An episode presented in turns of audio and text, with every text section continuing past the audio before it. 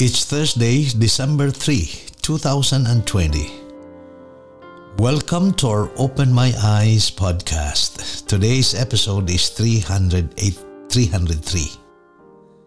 Our reading today is Genesis chapter 26. This chapter is an echo of stories of Abraham, famine, the wife as sister lie, and altar construction.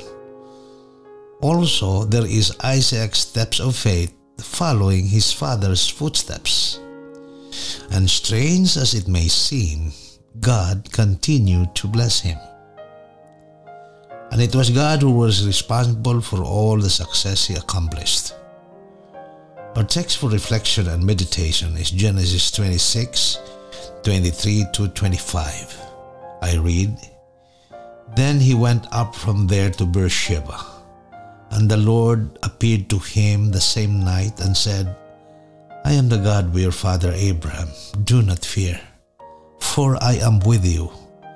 I will bless you and multiply your descendants for my servant Abraham's sake.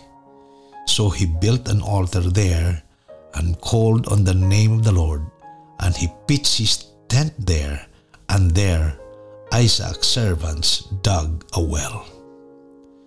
Brethren, let's hold on to this assurance.